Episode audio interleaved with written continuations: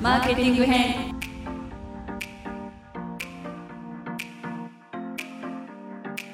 このシリーズでは経営学者の佐藤大輔先生が学術的な観点からマーケティング的な思考の方法を解説していきます。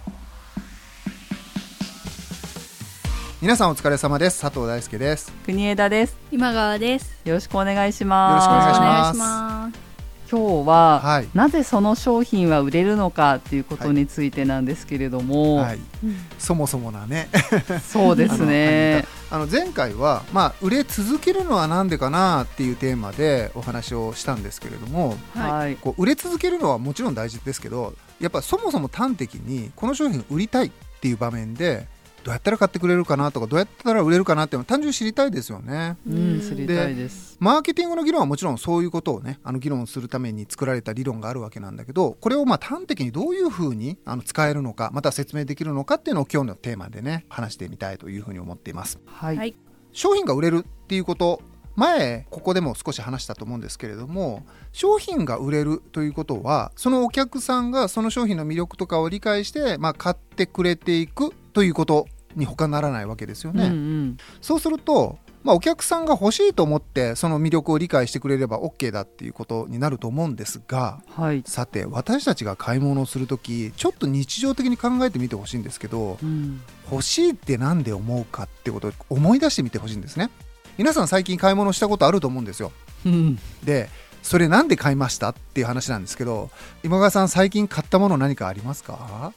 ネットで買いましたがはい。アンジェリック・ボヤージュのショコラ・ボヤージュっていうお菓子を買いました、おおー。それは何で買ったんでしょ前にいただいたことがあってすごく美味しかったので買いました、そうですね。一回食べたことがあって美味しいからもう一回食べたい。また似たものを買いたいっていうところで買う、ありますよね、はい。リピートってやつですよね、は国枝さんなんかあります？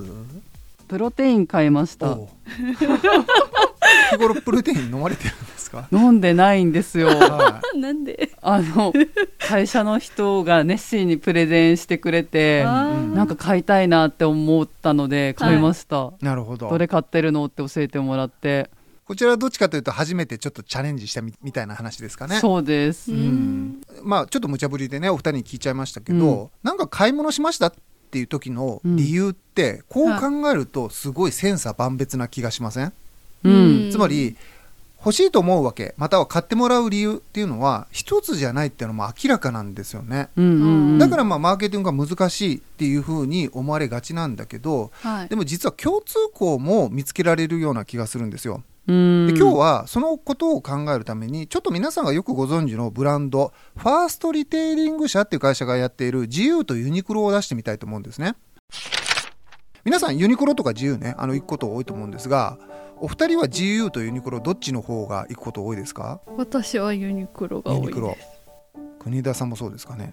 ごめんなさいどっちもほとんど行かないです。なるほど。そういうパターンもありますよね。はい。でもこれも大事な情報だと思うんです。つまりこうよく売れてる商品まあ、ブランドとして今、まあ、自由とユニクロっていうふうなところ言ったんだけど、うんここで、まあ、買うまたは買わないっていう選択肢をすることがこれもまた先ほど言った千差万別だっていう話だと思うんですね。うんうんでもちろん自由ユニクロ行かなくたってどこかで僕は買ってるわけで、うんでその他の選択肢を取ってるってことですよね。そうです無印派ですちああなみになるほどね。あいそうですそういう人結構。うん、じゃあとりあえず、まあ、用意したそのお話としてこの2つを比べてみるっていうのをちょっとやってみましょうか。はい。はい。はい。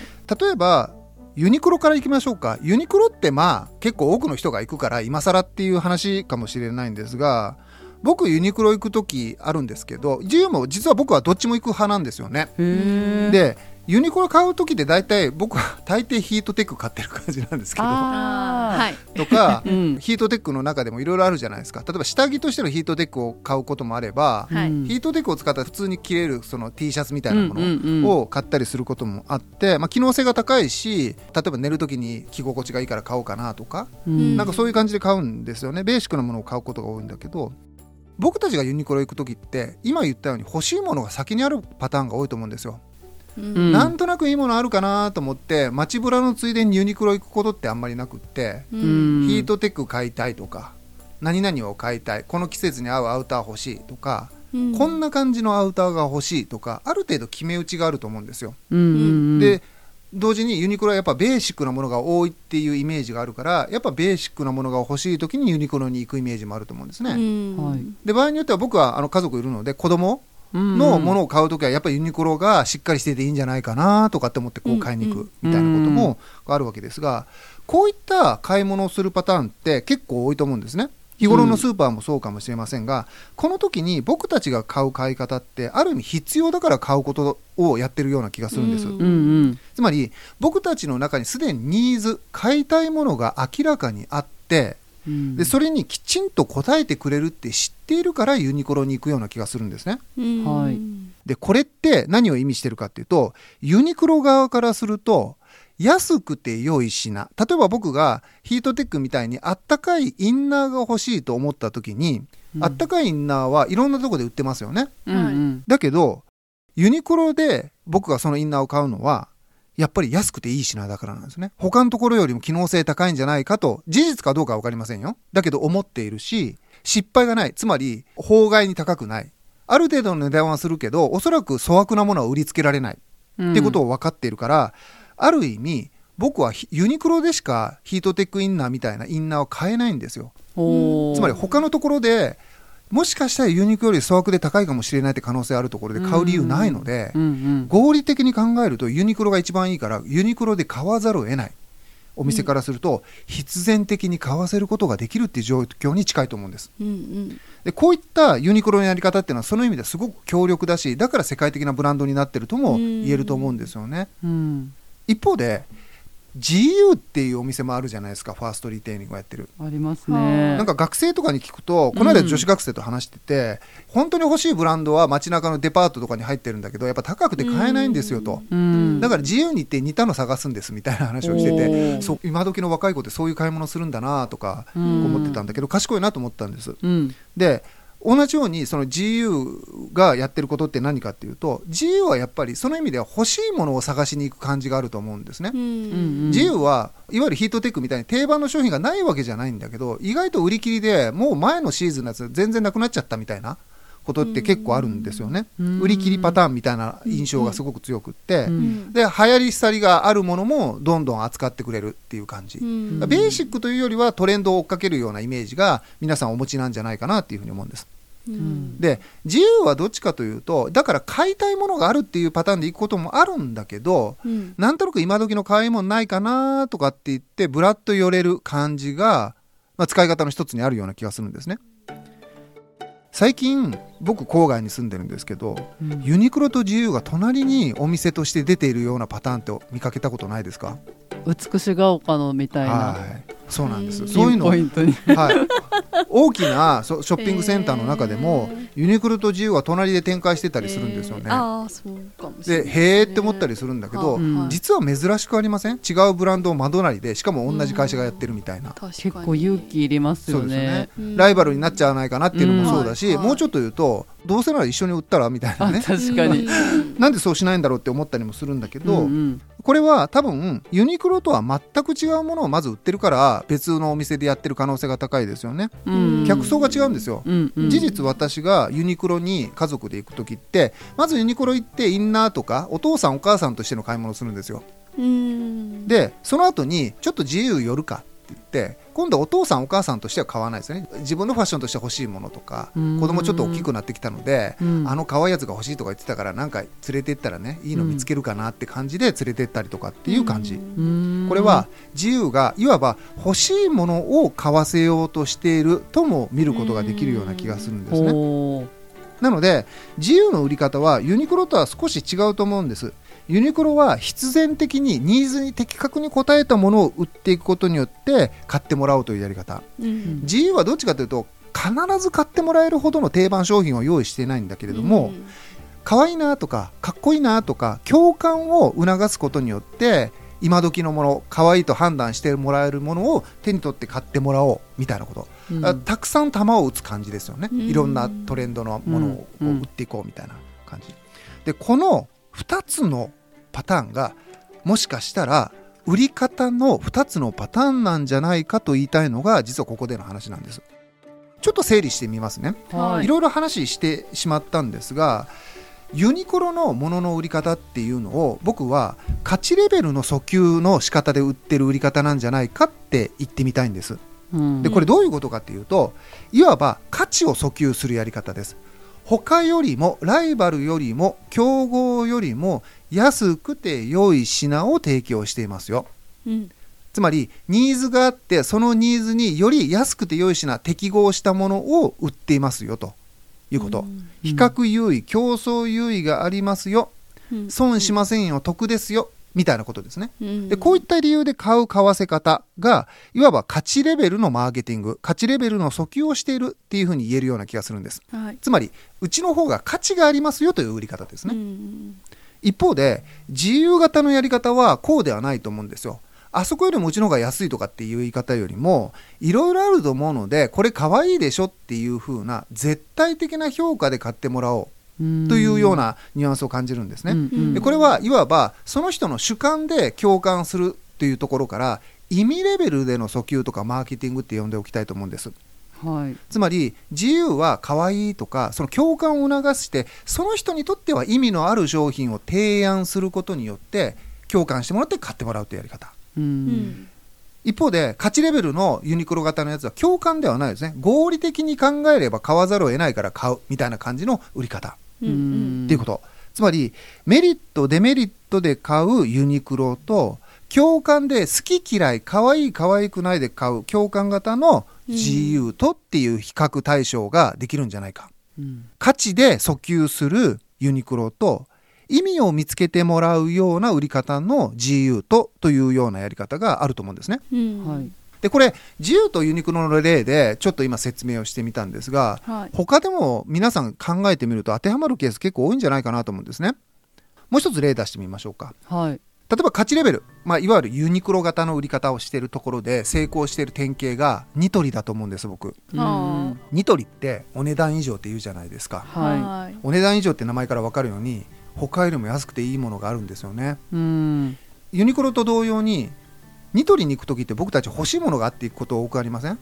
うんもう決め打ちですね。ですよね。うん。家具が欲しいとか、うん。布団とか枕が欲しいとか、うん。ニーズがあってそのニーズを持った時にじゃあどこに行くかって考えたらニトリに行くんですよね。行きますね。他の家具屋さんもいっぱいありますよ、うん。けれども、うん。ニトリが一番安くて一番いいものを売ってるって思うからおそらくニトリに行こうと思うわけで、うん。まあ、その安心感もありますよね。うん。はい。つまりニトリのやり方はユニクロ型に近いような気がするんです。ニトリに行っとけば失敗ないし合理的な判断をする人だったらそこでしか買えないっていうか買わざるを得ない状況があるってことなんです。うん。だからそう考えるとニトリはどうして大きくなったのか分かりやすいと思うんですね。合理的に買わざるを得ない状況だから家具とか何かそういうものが欲しかったらもうニトリ行くしかないっていう状況なんですよね。だからニトリってニトリがなかった時から比べるとすごいありがたい存在なんですね。僕の友人も本当に大好きな人多くってニトリはいい ニトリはいいってすごい言うんですよね。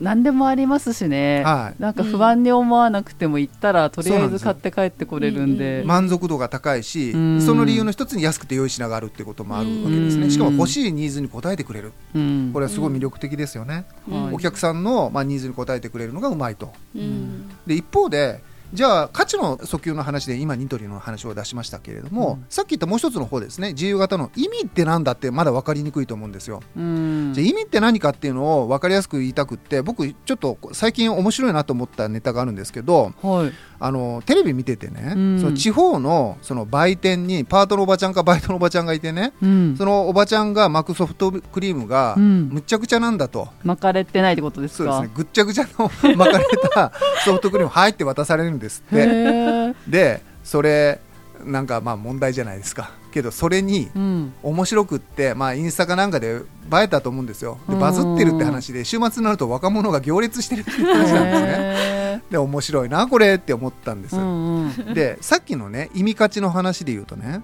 ぐっちゃぐちゃのソフトクリーム300円に価値なんてないと思いません？聞いちゃいます。えこれってって顔しちゃうと思います。これ売り物ですか？うん。みたいにね。つまり粗悪な製品なんですよ、うん。つまり合理的な選択をする上でこれを買うっていうのはありえないんです。いっぱい並んでたら選ばないです、よね。高くて粗悪にもかかわらず、うん。行列して買うって何？って思いません？うん。おそらくこの人たちがじゃあ何で買いに行ったかっていうとおばあちゃんの顔見てみたいんだよねとか、うんうんそのぐっちゃぐちゃなソフトクリームあえて面白いから買ってみたいとか、うんもう完全に個人的な趣味の世界だと思うんですね。そうですねそうですねつまり 個人的には自分にとっては意味があるうんという理由で買ってると思うんです。うん他の人は理解しないしみんなが買うとは思えない。だけど私は僕はこれが意味を見出せて面白いと思うんだよねっていう買い方をしてると思うんですね。うんはいだからこれはいわばそれに共感してというか、うん感覚的に面白いと思って買ってる感じ。これが意味の訴求力だと思うんですよ。そうですねつまり高くて粗悪でも買うんです。うんブランド物もこれに近いかもしれませんね。うんうん品質がいいから買うっていうところもあるんだけど、たとえ品質が悪くたって買いたくなるっていうことが最強なわけで、うんこの売り方ってすごい強いと思うんですよ。そうですね。まさにこういった売り方も世の中にはあるということを考えると、うん。この両方のパターンをうまく売っていくっていうことがすごくいいやり方なんじゃないかっていうふうに感じるし、うん。少なくとも僕たちが知っている買い物を一生懸命分類していくとどっちかに当てはまっていくような気がするんですね。うんうんで、まあ、この2つのパターンがありますよっていうことなので、例えばですね、これを聞いた皆さんで、例えばマーケターとか、こう販売の担当とか営業さんとかやってる時に、うんじゃあ自社の製品を売ろうなんてシチュエーションがあったとします。うんそしたら売り方は2つだって考えていただくといいような気がするんですよね。おーうん一つは、まずは、自分が売ってる商材がどっち寄りなのかなんです。はいつまり、うん意味で買ってもらえるものなのか、うん価値で買ってもらえるものなのか、うんライバルよりも安くて用意しない品質が高くて優れているって判断できるのであれば、うん。ニトリ的な価値の訴求で売っていった方がいいですね。そこを強調した売り方をした方がいいと思います。一方で、意味の訴求力っていう方は、どっちかというと、好きか嫌いかで買ってもらうという風なうん。やり方にこうなっていくので、はい。自分ところの商品が、まあ、価値はそんなにないんだけど、味で買ってもらいたいななんて思ってる人たちは、おそらくこっち側の売り方をした方がいいということになるんですね。で、価値の訴求力はそのまま、価値を訴求したらいいんです。つまり、いかに優れているかを一生懸命見つけていって、うんそれを訴求していけばいい。で、意味の訴求力は、自分のところにはこんな風な味があるんだよっていうストーリー仕立てが効果的ですね。うんストーリーの中でこういう風に見せるみたいなことですね。おばあちゃんがこんな人で、で、おばあちゃんがこんな気持ちで巻いてるんだみたいなことを言うわけですよ。そうするとそのソフトクリームの見え方変わってくるじゃないですか。うんそうか、そんなおばあちゃんがま巻いたこんな気持ちのソフトクリーム 食べてみたいって思わせるっていうやり方ですね。こういったストーリーとか、まあ、見本例って言ったりもするんですが、こういったものが意味の訴求としては効果的っていうことになっていくわけです。うんですから、大切なのはこの両方を混ぜないことなんじゃないかというふうに思うんですね。混ぜないはい。つまり、これ混ぜるとわけわかんなくなるんですよ。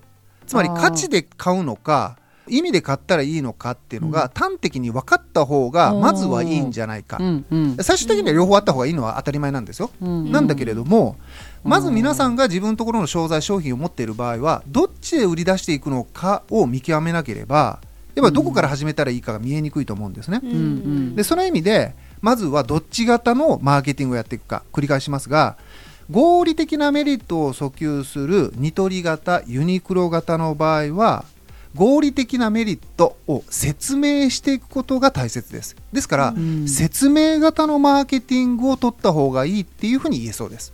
うんはい一方で GU とか先ほどのおばあちゃんの巻いたソフトクリームとかっていうのはどっちかというと主観的な好ましさで買ってもらうという買い方ですよね。うん。でこれは共感を呼び起こしていかなければならないのでドラマ仕立てやストーリー仕立てが効果的です。それを通じて主観的にそれを感じてもらうことがとても大切です。場合によっては使ってもらって味わってもらってうん。サンプルからやっぱりいいなっていう体験経験型の売り込み方っていうのも効果的かもしれません。うん。でこういったものは共感型のマーケティングって呼べそうです。うん。つまり大きく考えるとマーケティングには2パターンあるって言ったのは説明型のマーケティングと共感型のマーケティングがあるんじゃないかっていうことなんですね。うん一番辛いのは説明型のマーケティングをやるそのメリットが高い商材なのにうん。一生懸命共感型のマーケティングをしてしまうと響かないって話なんです。うん。他のライバルよりもいいとこいっぱいあるのにうん。ライバルの比較をせずにうん。俺の思いはこうだみたいなその思いの部分の共感を、はい、押しちゃうと、えなんか、うん。うんそれなの？みたいな感じ。に ちょっとズレを感じますよね。はい。で逆もししかりです。ぐっちゃぐちゃのソフトクリームにどんな価値があるのは言うのも難しいんだけど、うん。これに価値ありますよと。このぐっちゃぐちゃのソフトクリーム食ったらなんかいいことありますよって苦しいですよね。ちょっと無理がありはい。つまり商材に合ったマーケティングのやり方っていうのがこうあるんじゃないかっていうふうに思うんですね。うん。ですからこれを見極めてどっちなのかなっていうのを分類してやっていくっていうのが物の売り方というのには効果的なんじゃないかお客さんの説得の仕方みたいな話として理解していただければいいんじゃないかなっていうのが今日のコンテンツのお話ということでした。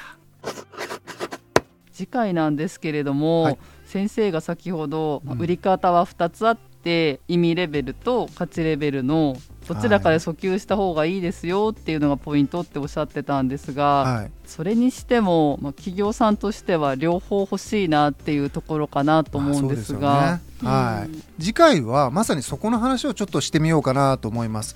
まあ、今回話した、うんその意味価値両方の訴求の仕方があるよね。でどちらかに向いてるのが大体一つの商材はどっちかのやり方がいいので、うん。まあ、それがいいっていうのは間違いはないと思うんですがはい。会社からするとやっぱりどっちもって思いますよね。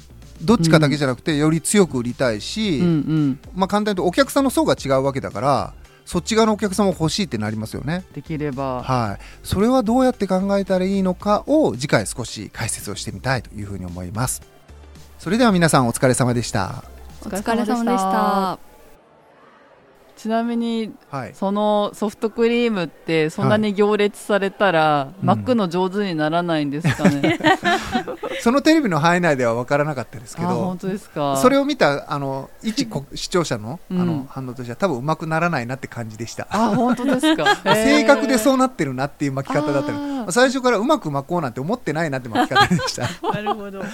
やだから僕はうん。だからこそ売れてんのかなとも思ったんですよ、はいはい。はい、もう最初からうまく売ろうなんて思ってないんですよね。あだからこそそこに意味を見出しやすかった、うん。つまり作られてないってとこがポイントなんですよ。だから共感しやすいんですよーね、うん 作られたやつってやっぱ合理的な選択はしやすいんだけど、うん。感覚的にそれに共感するって難しいじゃないですか、うん。作るものは、確かに、自然な方が共感しやすいんですよね、うん。まあ、だからストーリーが大事だって話にもなるんだけど、はいはい。その意味では やっぱあの、うん。向き不向きみたいなのがあるかなっていう話ですね、うん。めっちゃ私も行列したくなりました。はい、いやだから企業からすると、うん。高くても売れるってすごい魅力的じゃないですか。いや本当そうだとだから多分企業の人たちは、うん。このいわゆる口コミ的な共感型のマーケティングに興味津々なんだと思うんですね、うん。ところが実際にそれをやろうとするとみんな悩むんですよね。どうやったら共感呼び起こせんのって話なんあー確かにうんうんはい。ですよ、だけど答えはもう僕申し上げましたね。うん。ストーリーです、経験です。はい。だから食べてみせるとか、うん。やってみせるとか一回テスト的に経験してもらうみたいなこと。うん。で実際それが体験するのが難しい場合はストーリーでそのドラマの中に引き込んでいく僕たちドラマを見るときって主人公の主観で見るじゃないですか。はい。客観的にドラマのストーリーを追っかけることないじゃないですか、うん。だからドラマとかのストーリーっていうのは効果的なんですよね主観に落とし込むためには、うん。ストーリーが意外といいんじゃないかなっていうふうに思いますね。いつも剣おしゃを聞いてくださっている皆さんに今回お知らせがあるんですよねはい。先生が最近オンラインゼミの構想を練ってらっしゃるっていうことで。一日がかりで動画撮ってるいとか。そうなんですよ、はい、いやなんかねこのポッドキャストを聞いていただいているリスナーさんもそうなんですけどはい。やっぱその学術的なね経営学の知見っていうのをうん。こう使えるっていう形で提供することができたらいいなと思って、まあこういうコンテンツもね、うん。こう出していてでふたらぶさんにお願いしてこれからっていうね YouTube のチャンネルも作ってもらって、はい。そういう発信をしたりとかねいろいろやってるんですけども、うんうん。はいそのなんか例えばポッドキャスト聞いていただいているような方でもうちょっと知りたいなと思った人たちと一緒にゼミみたいなことができたら面白いなとか。い。やーやりたいです。はい、なんかそういうふうな交流も含めてね、うん。なんか学ぶ機会みたいなのをそのなんか大学に来るって大変じゃないですか、大う変ですね。も高いし。うんお仕事もあるし、はい、なんか塾じゃないけどなんか気軽に実践的な課題を考えに来たりとか、うん。それに必要な知見をこう勉強したりできる場があったらいいなってずーっと思っていて、うん。うん。で逆に言うと僕は学者ですけどやっぱ経営学って学問使えるんですよね。うんだからその使える形で皆さんに提供するって場をなんかこう作りたい。まあ、ポッドキャストもその一つでもあるんだけど、そうですね。で、そうすると、まあ僕一応大学でも教員やってるので、授業みたいな形でこう提供して、うん。で、その授業でのコンテンツを動画みたいな形で提供しながらも、その後にこうゼミをやっちゃったりね、うん。して、この内容に基づいてね、この課題考えてみましょうとか、うんうん。わまあ、そんなふうなことを一緒にこうゼミやっていくみたいなワークショップみたいな形、まあ、はいオンラインにはなると思うんだけど、うんそういうことができてもちょっと面白いかなと思ってたんですよね。そうですよはね。うん。で音声だけじゃちょっと分かりにくいところをねこううんビジュアルとか絵とかスライドみたいな形でこう授業形式でまた違った雰囲気でこう聞いていただいてより学びを深めていただく場にもしていただくことができるんじゃないかなっていう思いもあってうん。少しそういうね発展編もねあの企んだりしているのでまだまだね準備をしている段階ではあるんですが、はい。ぜひ準備ができたらお知らせしたいというふうに思いますのであの楽しみにしていただければとても嬉しいです。日頃お便りいただいたりとか、ツイッターフォローしてくださってる皆さんともしかしたらゼミで会えるかもしれないっていう感じですね。はドキドキしい、なんかね。や嬉しい。いろんな人とね、うん。ゼミができたら楽しいなというふうには思ってたりするので、はい。ぜひぜひ、はい、頑張ってあのコンテンツ作りますので、そうですね。私たちも頑張ります。はい。頑張ります、よろしくお願いしよろます。しくお願いします。お願いします